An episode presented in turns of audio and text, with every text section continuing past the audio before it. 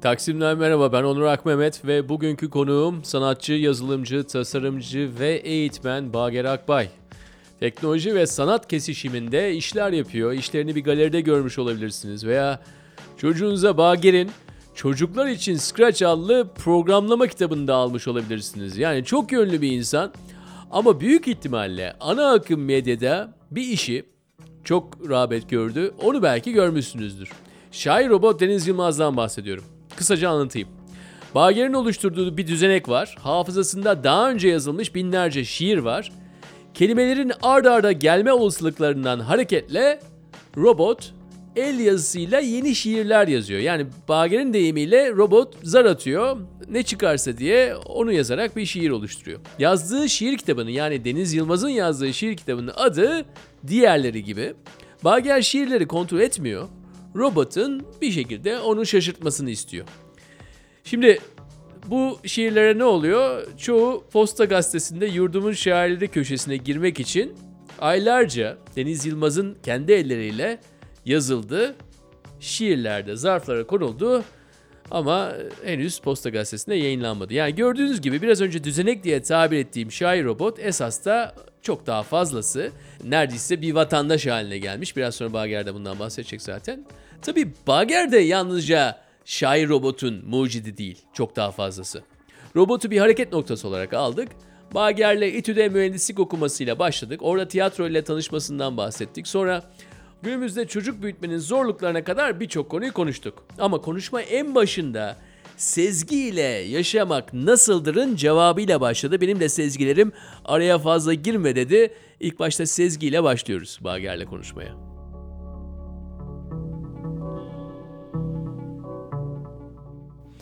Ben çocukluğumdan beri böyle şeyimdir. Yani matematiği iyi, hızlı soru çözen, e, zeki olarak adlandırılan, bulmacada iyi bulmaca çözen falan bir tipimdir. Ve bu çok büyük bana bir gol attığını fark ettim bunun. Yani bana zeki dedikleri için insanlar ben ne yaptığımın farkında olduğunu zannediyormuşum. Orada şunu fark ettim. Zeka ne işe yarıyor biliyor musun? Yani ya da ağzımda laf yapıyor biraz. Reasoning dediğimiz yani sebeplendirme kısmım kafamın çalıştığı için sezgisel bir hamle yapıyorum. Sonra muhteşem bir kılıf uyduruyorum. Şimdi zeka aslında sezgilerimin sanki kontrolde olmadığını, aklımın kontrolde olduğunu bana inandırıyormuş. Çünkü bunu fark ettim. Aa dedim ben bayağı sezgisel yaşıyormuşum. Yani içimden gelenleri yapmaya çalışıyormuşum. Ve onlara da muhteşem rasyonel kılıflar uyduruyormuşum. Sonra bir baktım aşağı yukarı herkes böyle.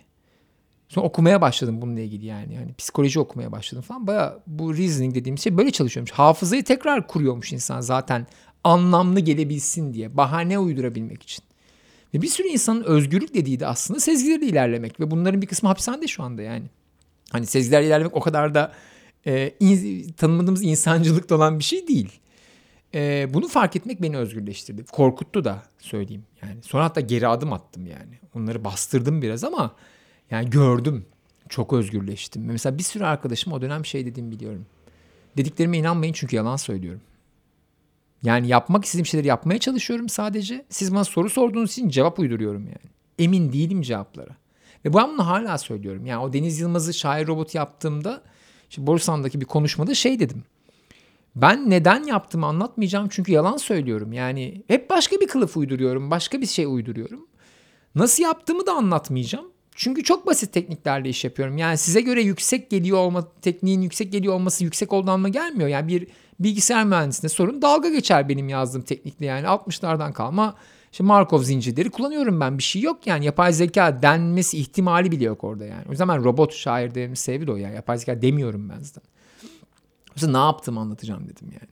Mesela bu aslında e, sezgiyle çok ilgilendiğimi yani yaptığım işlerin teknik gözükmesinin sorumlusu ben değilim. O ki, kitle. Ben 6 yaşından beri bilgisayarla uğraşıyorum. İşte 14 yaşından beri bilimsel düşünceye hakim kısmen anlıyorum yani temellerini. Ee, ve dolayısıyla şey yani bir şey korkmadan sorgularak, araştırarak öğrenebilen biriyim. Çekinmiyorum bunlardan. Şunu anladım zaten eğitimle uğraşıyorum ya şeyi çok net gördüm. Teknolojinin ne demek olduğunu insanlar için. İnsanlar teknoloji şey zannediyor. Kendileri doğduktan sonra icat edilen şeyleri teknoloji diyorlar. Bu, yani inanılmaz yani. Benim bu o kadar rahatlattı ki. Çünkü yazı da teknoloji canım yani. Üzerine kıyafet teknoloji, yediğin elma teknoloji, gördüğün ağaç teknoloji. O ağacın hangi ağaç olacağını, nereye dikileceğini bilmem neyi biri karar vermiş. İnsan yapımı üretilmiş, tohumuna müdahale edilmiş bilmem ne. Sen doğal orman görmemişsin hayatında. Doğal falan diyorsun yani. Ya yaşadığın her şey teknoloji kardeşim yani. Ulan ben niye teknolojik sanatçı oluyorum? Niye yeni medya sanatçısı işte işte Ars Elektronikalar falan. Ne öyle bir şey yok yani. Onu rahatlattı o beni zaten. Yani ben teknoloji falan uğraşmıyorum. Yani herkes kadar bir ressamın kullandığı şey benim kadar teknik yani. Endüstriyel kağıt olmasa şu an kimse resim falan yapamaz yani. Herkes teknoloji A4 80 gram kağıdı nerede üretiyorsun yani? Neyse. Mesela teknoloji çok şey. E, yani ben ben zaten teknoloji olduğumu düşünmüyorum. Benim çocukluğumdan beri uğraştığım tekniklerdi bunlar. Yani yaptığım işi kimse ilgilenmeyebilirdi. O, şu an ilgilenecekleri dönemde olduğu için kullanıcılar bununla ilgileniyor. Ha bir de Deniz Yılmaz özellikle o şair robot özellikle iletişim kursun diye yaptığım çalışmalardan biri. Ben her sanat çalışmasını iletişim kursun diye yapmıyorum. Bazılarında ya ben bununla bir şey bir iletişim kurayım. Ama şey değil yani bir mesaj aktarayım değil. Bayağı iletişim kurayım. Dolayısıyla ben kısmi şekilli bir hikaye formunu ortaya atayım. içinde boşluklar olan. insanlar buna katılım sağlasınlar ve ben de buradan besleneyim diye yapıyorum. Ve Deniz Yılmaz bana bunu net bir şekilde sağladı. Yani o robota teşekkür edebileceğim şey bu. Beni o kadar güzel insanlar tanıştırdı ki. Ya inanılmaz iyi şairler, takip ettiğim şairler falan bana gelip benimle tanışmak ve konuşmak istediğini söylediler mesela. Ben böyle ağzım açık kaldı yani. Çünkü onlar benim için hani hiçbir zaman fiziksel olarak karşılaşacağım kişiler değildi. Ya da böyle acayip sanatçılar, bambaşka şeyle uğraşan insanlar ya da bir arkadaşımın babası hiçbir zaman iletişim kuramayacağım biri böyle bardayız. Arkadaşım dönüp şey diyor işte yani babam senin videoyu izlemiş. Kafası çok açılmış. Bir projeye başlayacakmış. Seninle konuşabilir ha bak arayabilir diyor. Bu böyle bir sanat eserinde benim için çok etkileyici noktalardan biri. O insanların onunla ilişki kurabilmesini sağlayacak bir form. Ve ben o güzel insanlarla bunun sayesinde tanıştım. Ama burada şey yok. Yani ben insanlara bir şey anlatayım. Benim bir derdim var. Kısmen var. O formu yaratırken var. Ama o kadar yani boşluklu bir yapı. Daha doğu sanatı gibi. Anlatabildim? Yani fazla derinlik, perspektif yok. Hafif boşluklar var falan. Yani doldurabileceğin şeyde etkileşimin teorisine uyacak şekilde boşlukları var Deniz Yılmaz'ın. Ve gerçekten ben tahmin ettiğim çok üstünde bir iletişim yakaladı ve ben hiçbir şey yapmama rağmen yani ben bayağı durdurmama rağmen çünkü ben sevmiyorum öyle her gelen teklifi kabul etmeye bir yerde konuşmaya denizi sergilemeyi falan seven biri değilim. E, dolayısıyla ben tamamen sezgilerle gidiyorum yani. Hani hiç öyle gözükmüyor olabilir dışarıdan. E, ama benim başka bir iletişim tekniğim olduğunu düşünmüyorum. Bir güç veriyor bana o. Ya da mesela bazen sezgilerimi bırakıp analiz yapıyorum. Yani şöyle örnek vereyim bir şeyde çok büyük bir hata yap, yapmadığınızı anlamak için o indirgemeci analiz metodları işe yarar. Örnek, atölyede ders veriyorum üniversitelere. Üniversiteler bana belirli bir para veriyor. Saatine 60 lira veriyor mesela. Ve ben burada şunu analiz edebilirim. Ben o 60 liralık derste para kazanıyor muyum reel diye analiz edebilirim. Oturuyorum bir öğrencinin atölyede gelmesi, kullandığı aletin bozulması, kullandığı sarf malzeme bilmem ne bilmem ne harcadığım saat falan baktığımda gerçekten de ben saatinde 50 kuruş falan zarar mı ediyordum? Ne öyle bir şey çıkmıştı. Şimdi analiz bunun için iyi. Çünkü en azından şunu bilirsin. Ben orada keyfine bir şey yapıyorum. O zaman üniversite dersinde onun için verirsin. Yani para kazanıyorum demezsin birine derken. Okey ben bundan para kazanmıyorum. Çok da kaybetmiyorum da. Ama ben bunu keyfine yapıyorum dersin. Analiz bu tip şeyler için işe yarar. Ama sonuçta e, bu analizlerin içselleşmesi için yarar. Yani Analizin sonucunda okey ben bunu keyfine yapıyorum. O zaman ben bunu yapmak istiyor muyum? Ha, o zaman her dönem baştan karar vereyim. Bu dönem canım istemiyor. Biraz uzak durmak istiyorum. Bu dönem canım istiyor falan gibi. Yani analitik kafa böyle şeylere yarıyor. Ya bir şekilde senin bir kendini emniyete alman için bir mekanizma sanki yani. Evet hepimizin öyle zaten. Sezgiyle hareket ediyorsun genelde ama rasyonel düşünceyi kendini böyle emniyete almak için acaba birisi beni suistimal mi ediyor? Zamanımı boşa mı harcıyorum gibi e, hayatta kalma güdüsünü biraz orada rasyonellikle çözüyorsun gibi. Evet ama hepimiz öyleyiz. Yani bilimsel bazı makaleleri niye okuyoruz? Hani saçmalıyor muyuz acaba? Yani İşte atıyorum Temel Reis'i izliyoruz. Ispanak demir veriyormuş. Süpermiş falan diyoruz ya. Yani bir yandan da ıspanakla ilgili bir iki makale okursan o doğru mu değil mi? Hani o ilişki Niye peki sağlamasını yapmasını yapmana ihtiyaç var ki? Yalnızca sezgiyle hareket eder. Ee, o zaman araca dönebilirsin. Yani olabilir dediğin doğru olabilir bu arada. Ona karşı değilim. Ee, yani orada şimdi tabii sezgi dediğimiz şey komplike bir analiz metodu. Onda da eminim bir sürü şey var. O da gelişiyordur yani. Sezgiler de değişiyordur, gelişiyordur. Çok bilmediğim konular yani üzerine okumadığım konular. Peki şey gideyim yani biraz geriye dönelim ya. Üniversiteye başladın illa da çok bölümünden de çok memnun değilsin galiba doğruysa. Hı. Tiyatroya da başladın. Evet. e, kara tiyatroda. Ya bizi o günlere bir götürsene yani böyle bir güne getir mesela de ki ya tiyatroya gidiyorum bir şeyler yapıyorum orada ya orada senin kafandan geçenler ve içinden oradaki sezgin neydi? Ne, ye- yeni ne geldi o dönemde sana? Şimdi çok kaotik bir dönemin ardından ben İTÜ'de matematik mühendisi okumaya başladım. Kaotik derken bayağı hayatım alt üst oldu. Yani ben iyi bir öğrenci, başarılı bir öğrenciyken başarısız oldum falan böyle ve ailem bütün şeyi kesti. Bana olan inancını falan. Ya tamam bu da böyle takılacak işte yani. O başarılı öğrenci, Türkiye çapında dereceler beklenen bir öğrenciyken iki yıllık bir okulu kazanmışım, yurt dışına gitmişim, dönmüşüm falan. O iki yıllık okul rezalet bir okul çıkmış. Oturup tekrar sınava girip en azından İTÜ Matematik Mühendisliğini kazanmışım. Ama okulda rezalet yani gerçekten de içeride çok az hoca var. Yani 2-3 tane hoca var düzgün. Ee, onun dışındakiler herhalde böyle 80 darbesinden kalma böyle şeyler yani. Böyle kalıntı demeyeyim ya hakaret olacak ama gerçekten o kadar kötü insan. Kötü evil ya adam nefret dolu insanlar yaptığı işi. Neyse. Duruyoruz falan öyle işte iki tane kız yani bir yere gittiğin zaman bir de yeni arkadaş edinmeye çalışıyorsun tamam mı? Böyle iki tane kızla arkadaş olmuşum. Burcu ile Başak'la. Ve yani öyle muhabbet ediyoruz hani bizim tayfa o üçlü. Ee, bir de Özlem var ya. 3-4 kişi var. Başak şey dedi gelip ya bir tiyatro grubunun tanışma toplantısı varmış gelsenize falan dedi. Ve tabii ki yani okulda arkadaşın yoksa biri bir şey diyorsa gidersin peşinde. Hani gittim.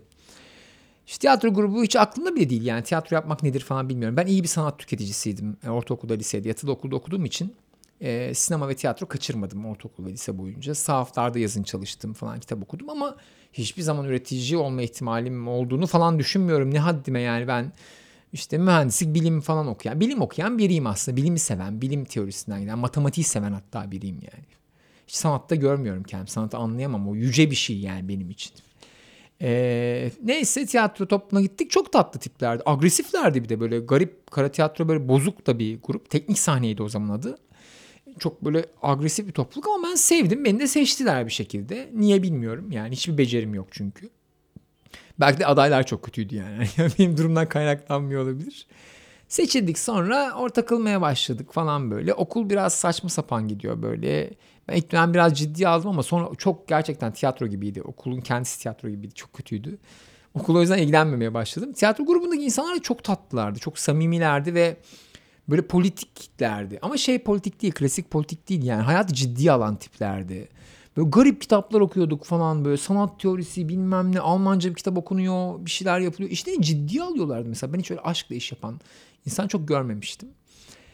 Anlamaya çalışıyordum ve şey çok güzeldi. Ben o kadar beceriksiz biriydim ki tiyatroda. Bu çok hoşuma gitmişti. Çünkü ben genelde hayatımda becerikli biriyimdir çevremdekilere göre. Ve o yüzden bana bir sürü iş kitlenir.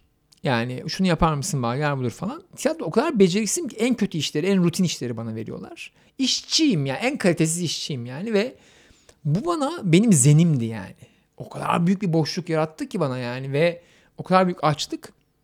Hep, hep şeyi söylüyorum işte onlar bir iç oynasa bir iç oynardım, tenis oynasa tenis oynardım. Tiyatro yapmaları benim için önemli değildi. Grup iyiydi, insanlar iyiydi. Neyse Başak ayrıldı 2 ay 3 ay sonra. İşte Burcu 2-3 yıl sonra ayrıldı. Ben 7 sene onlarla tiyatro yaptım böyle kukla. Önce klasik tiyatro sonra kukla. Şimdi okulun içindesin. Okulla ilgilenmiyorsun. Üniversite bu açıdan muhteşem bir yer yani. Okulun içinde okulla ilgili hiçbir şey yapmayabilirsin. Kantinde böyle işte bizim matematik mühendis tayfası King oynuyorlar işte genelde kantin. O zamanlar kantin var çünkü şimdi kapatılmamış halleri. İşte ben de bunları böyle birice çekmeye çalışıyorum ama böyle yumuşak çekmek için Queen diye bir oyun üretmişim. İşte el almaz yerine maçı almaz, kupa almaz, karo almaz dedirtiyorum falan. Ta- teknikler yapıyorum falan. İşte o sırada bir böyle garip 3-4 tip böyle çıkıyor. Tiyatro oyunumuz var bilmem ne diye ama kavga başlatıyorlar önce. Kantinde kavga simülasyonu var. İki kişi kavga ediyor herkes ne oluyor diye dönüyor. Kavga böyle kopuyor bir kızı saçlarından yere sürüklüyor vuruyorlar. Biri tekme atıyor herkes şok falan böyle. Sonra tiyatro gösterimiz 10 dakika sonra falan deyip gidiyorlar. Ha, böyle bir şey falan. Çok canlı bir kantin var aslında yani. Orada bir şeylerin döndüğü. Kim geliyor slogan atıyor bir şeyler oluyor falan. Yani gerçek kavga da oluyor çünkü o yüzden anormal değil olabilir gerçek kavga ama o kadar tiyatral görüntüler, çığlıklar falan oluyor ki işte sonra ne oluyor ya falan öbürü diyor ya bunlar bizim tiyatrocular falan diyor yani. Böyle bir günlükte yaşıyoruz. Dersler genelde sıkıcı. Ee, ama güzel dersler de var yok değil. İşte daha bilgisayar yeni oturuyor. Linux, işte internet yeni gelmiş Türkiye falan. O yüzden laboratuvar zevkli yani orada bir şeyler dönüyor. Ben bir yandan laboratuvara gidip orada kodlama bilmem ne şu bu çalışıyorum falan. Onlar keyifli. Tiyatro grubunda böyle başladıktan sonra işte böyle yoğun provalar başladı. Ve ben okulu biraz daha aksatmaya başladım ama zaten çok keyif almıyordum. Ee, böyle mesela akşam sabaha kadar prova yapmışız.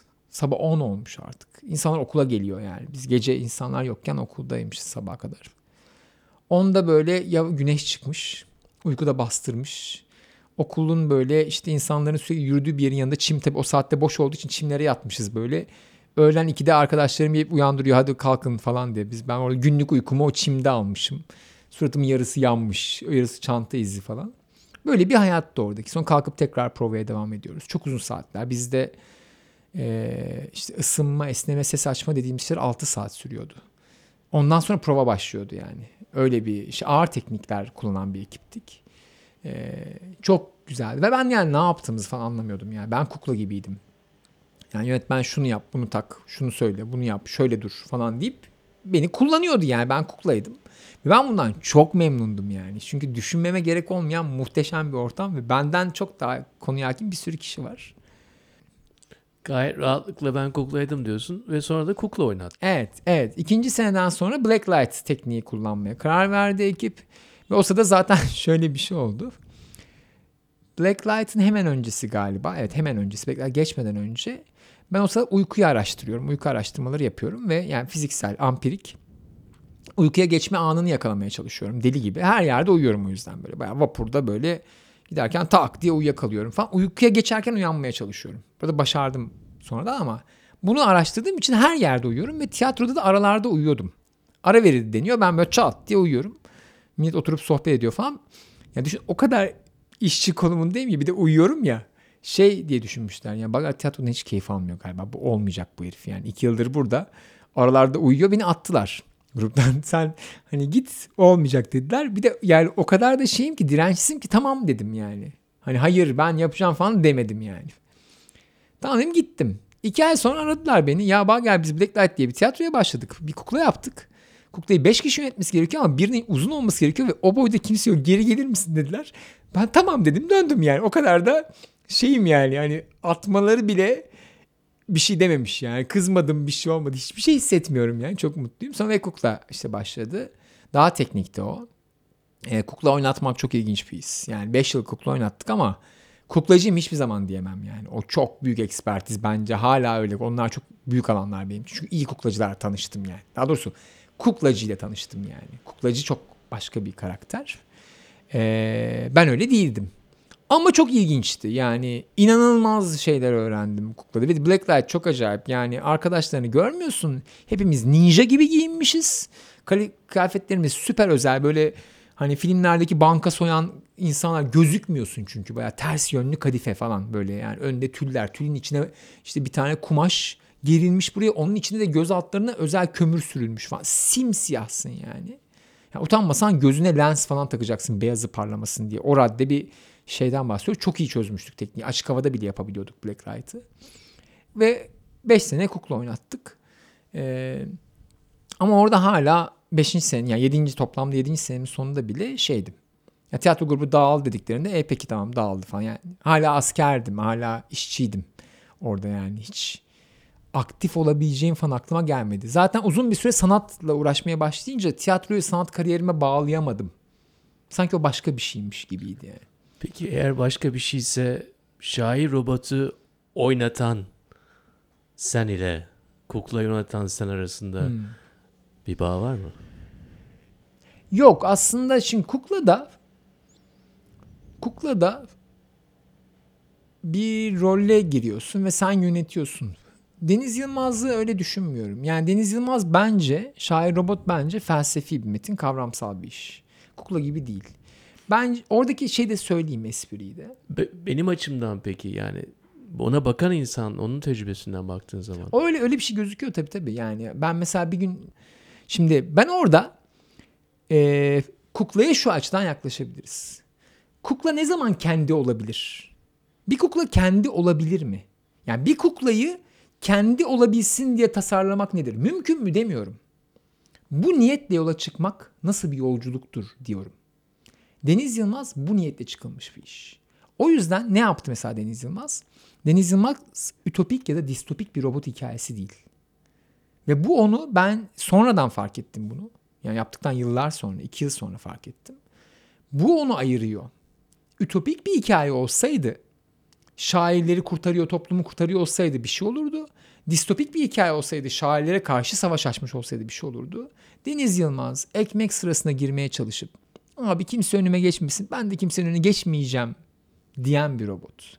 Ve ben bunu ilk Almanya'da çağırdılar anlat diye bana saçma geldi bunu anlatmak Almanya'da. Niye anlatıyorum ben bunu? Yani Avrupa toplumun hiçbir ilgisi yok derken anlatırken bu örneği verdiğimde bir sürü kişi böyle ha falan dedi yani. Çok kuvvetliydi onlar için bir örnek. Çünkü robotla yüzyıllardır uğraşılan bir toplum Avrupa, Çekoslovakya bilmem ne otonom mekanizmalar işte ilk otomatlar şunlar bunlar biliyorlar adamlar o teorileri.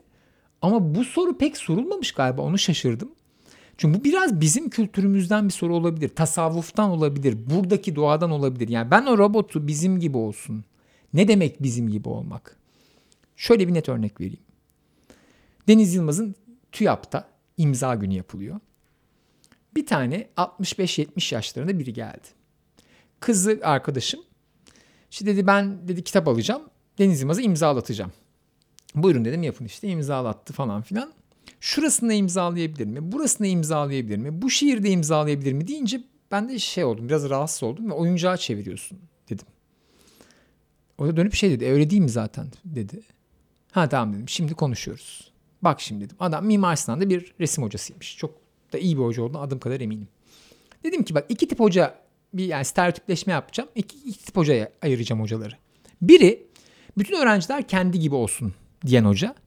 Diğeri bütün öğrencileri kendi gibi yapmaya çalışan. Kendileri gibi olsunlar diyen hoca. Bu iki farkı biliyor musun dedim. Evet dedi biliyorum. Ben bu robotu kendi gibi olsun niyetiyle tasarladım. Bunu başaramamış olabilirim. O benim beceriksizliğim olabilir ya da teknolojik yetersizliğim olabilir ama niyetim bu. Buna saygı göstermeni istiyorum dedim. Aa tamam çok iyi anladım dedi. Ve bu kadardı yani. O yüzden Deniz Yılmaz'ın öyle bir kukla hikayesi olabilir. Yani o Pinokyo'ya benzeyebilir anlatabildim mi? Daha çok yani nasıl kendi gibi olabilir? Ne yapabiliriz yani? Onun yolculuğu ne demek? Yani ben Deniz Yılmaz'ı bırakıp geri çekilmemin sebebi. Fan kitlesinin onun adına karar vermesinin sebebi. Deniz Yılmaz'ın türevlerini alın diye atölyeler yapmamın sebepleri bunlar. Yani bir sistem nasıl kendi kabul edilebilir? Bir ağacı nasıl kendi kabul ediyoruz? Bir robotu nerede ederiz? Ne yaparsa ederiz? Ya illa konuşması gerekmiyor. İnsan gibi davranması gerekmiyor ama ne yapması gerekiyor? Yani çünkü kediyi de kendi gibi kabul edebiliyoruz. Bu bir bilgiden mi kaynaklanıyor sadece? Canlı olduğunu biliyoruz diye mi? Yoksa bir iletişimden mi kaynaklanıyor? Çünkü sineği kendi gibi kabul etmiyoruz mesela. Onun canlı olduğunu biliyoruz ama sinekle iletişim kuran insan sayısı çok azdır yani. Ya da örümcekle iletişim kuran insan sayısı azdır. Demek ki bir şeyler var. Fiziksel bir şeyler var, davranışsal bir şeyler var. Benim derdim Deniz Yılmaz'da buydu. Yani bu yolculuğa çıkmaktı diyeyim daha doğrusu. Biraz başka bir konuya gireceğim. Ne Tamam. kadar rahatsan o konuda konuş ama yani insanın çocuğu olduğu zaman hani iş, aile hepsi eğlence, hepsi farklı arkadaşlık ama hepsi esas da bir. Sen de çok da illa da bunları birbirinden ayrılsın diyen de bir insan değilsin. Ee, kendi özgüvenin yeteri kadar var yani bunların aynı potada eritebilecek kadar ama e, yani insanın çocuğu olduğu zaman da bazı bu tür düşüncelerden geçiyor işte yani neyi kontrol ediyoruz edemiyoruz ne biz bizim bir parçamız ne kadarı bizim parçamız ne kadarı değil Ee, o yolculuk senin için nasıl geçti? İlla yani kendi çocuğun özelinde demiyorum bunu ama yani çocuk olayında nedir yani? Nasıl, ne ne öğretiyor bize? Nasıl bir yolculuktan geçiriyor? Ee, çocuk bir sürü beklemediğin probleme seni sürüklüyor. Hiç beklemediğin problemleri sürüklüyor. Ve bizim nesil için çok ağır. Biz çok rahat büyümüşüz ya. Biz böyle bayağı kendimizi falan düşünen bir nesiliz yani. Annemlere düşünüyorum da yani annem hiç öyle değil mesela. Annem bayağı hayatını bana adamış falan. Çünkü onların döneminde mesela hayatını çocuğuna adamak çok yaygınmış. Belki hala vardı bilmiyorum ama artık bizim nesil için daha zor. Yani bize fiziksel iş olarak ağır çocuk.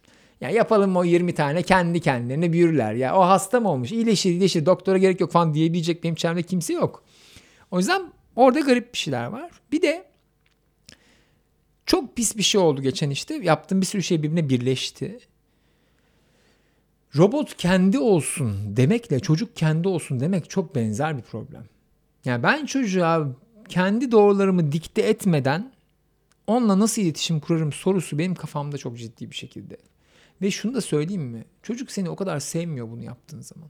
Çünkü sevgi biraz bağımlılıkla ilgili. Yani çocuğa gerçekten bağımlılık vermen gerekiyor. Kötü bir şey yapman lazım yani. Biraz bencil olup o ikili ilişkiyi böyle heyecanlı yapman lazım. Böyle çocuk kendi olsun demeye kalktığın zaman çocuk böyle senle çok ilgilenmiyor falan böyle ve şu an mesela kızım şey yapmış.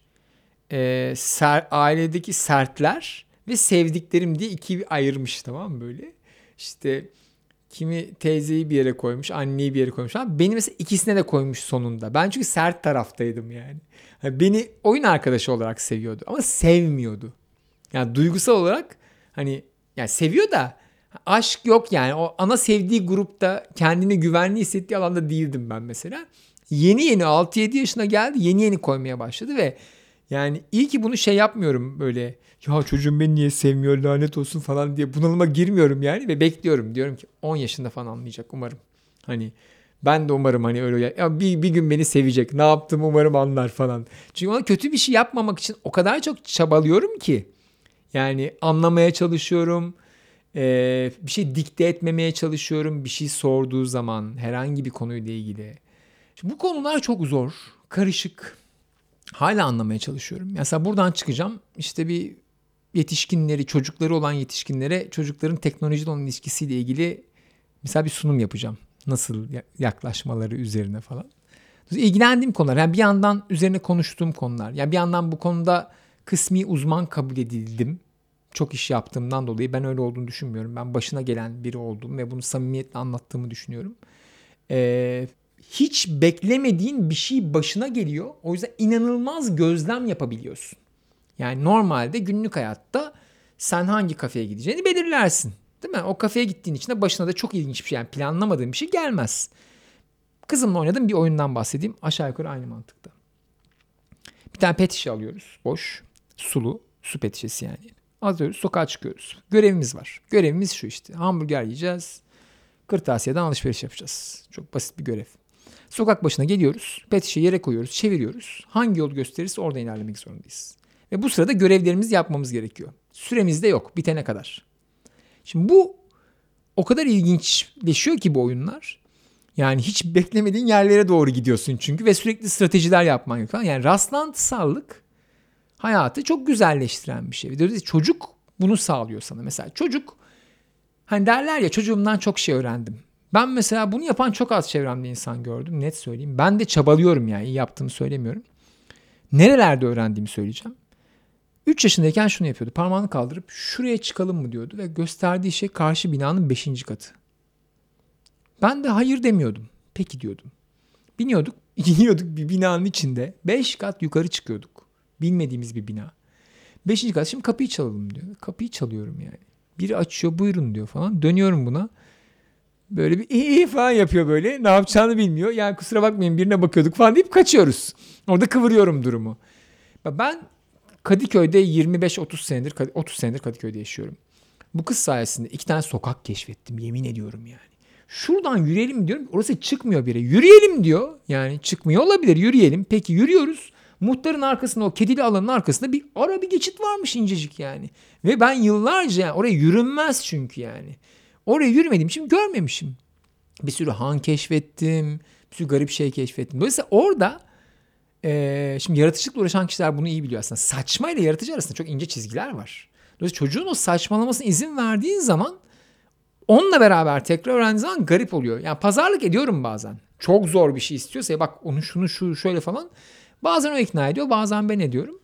Ama işte çocuktan öğrenmek öyle bir şey yani. Onun gerçekliğini kabul edeceksin. Arada bir de ilginç bir şey çıkacak. Genelde çıkmaz bu arada yani. Genelde çünkü rastgele gidiyorsun ve sen haklı çıkarsın. Yani senin sezgilerin daha kuvvetlidir tabii ki yani. Sıkıcı bir yolculuk olur o genelde. Ama ee, varacağın yerden çok yolculukla ilgilenirsen yine keyifli olur. O yanda dursun. Bazen inanılmaz oluyor. Yani şiirsel oluyor çünkü.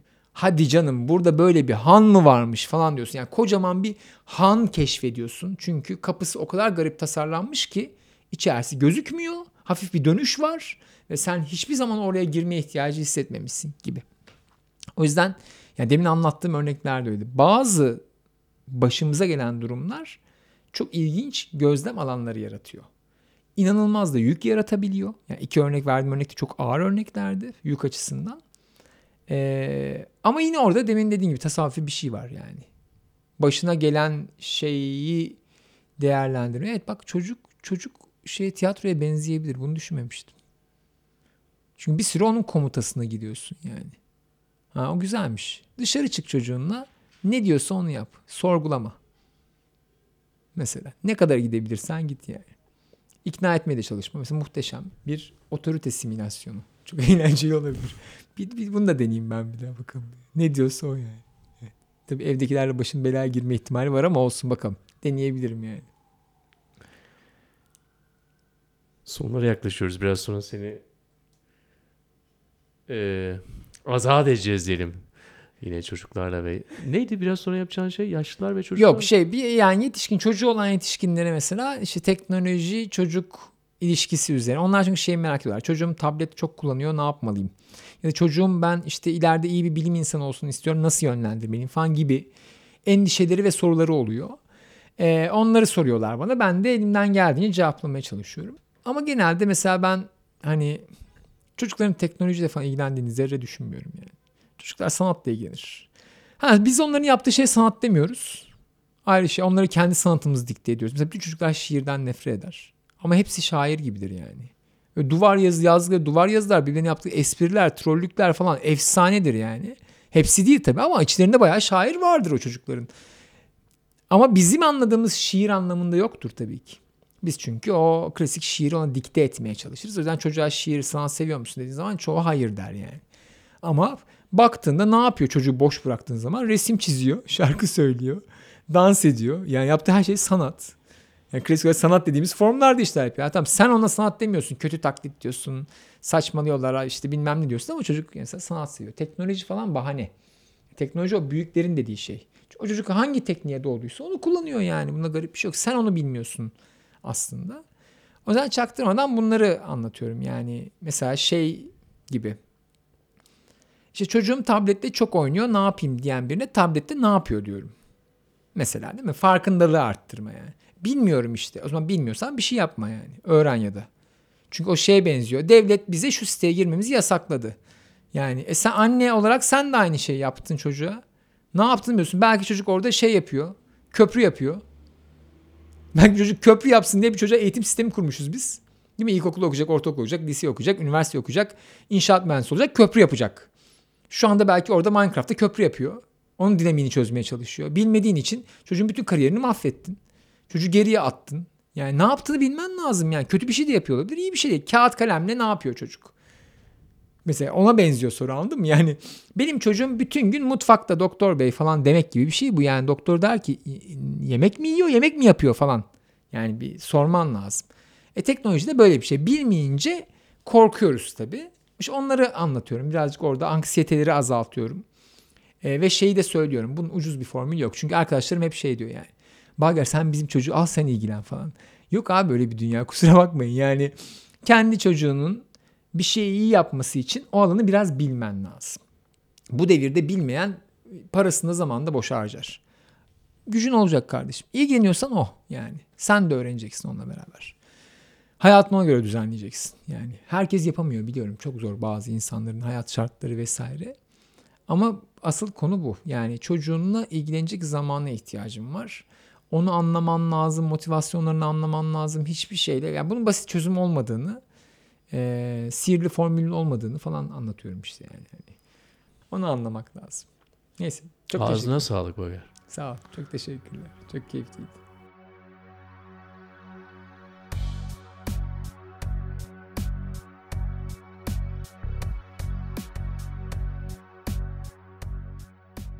Hep sihirli formüller peşindeyiz.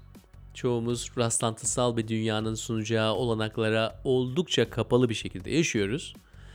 Ya zamanımız yok, ya sabrımız yok ya da ikisi birden yok. Özellikle şehirde yaşayanlar için gün içerisinde bir sürü tatsız sürpriz kapıda bekliyor. Biraz önceki tatlı sürpriz gibi değil yani kapıyı çalıp ha diye gülmek gibi. Bir de kendimi yeni olasılıklara açayım demiyoruz tabii. İşimizi kolay yoldan çözmeyi gayet iyi anlıyorum. Ama işe matematik mühendisiyle başlayıp sonra içi sezgiyle dolan konuğumuzun başta dediği gibi kısmi şekilli bir hikaye formatına ihtiyacımız var. Yani gücü tamamlanmamış olmasından gelen, dolayısıyla etkileşime açık olmasından gelen hikaye türlerine ihtiyacımız var. Bager'e çok teşekkür ediyoruz. Adres bagerakbay.com Onca koşuşturmanın arasında kulaklarınızı takıp başka bir dünyaya transfer olmak için 1118.com programlarını dinliyorsunuz.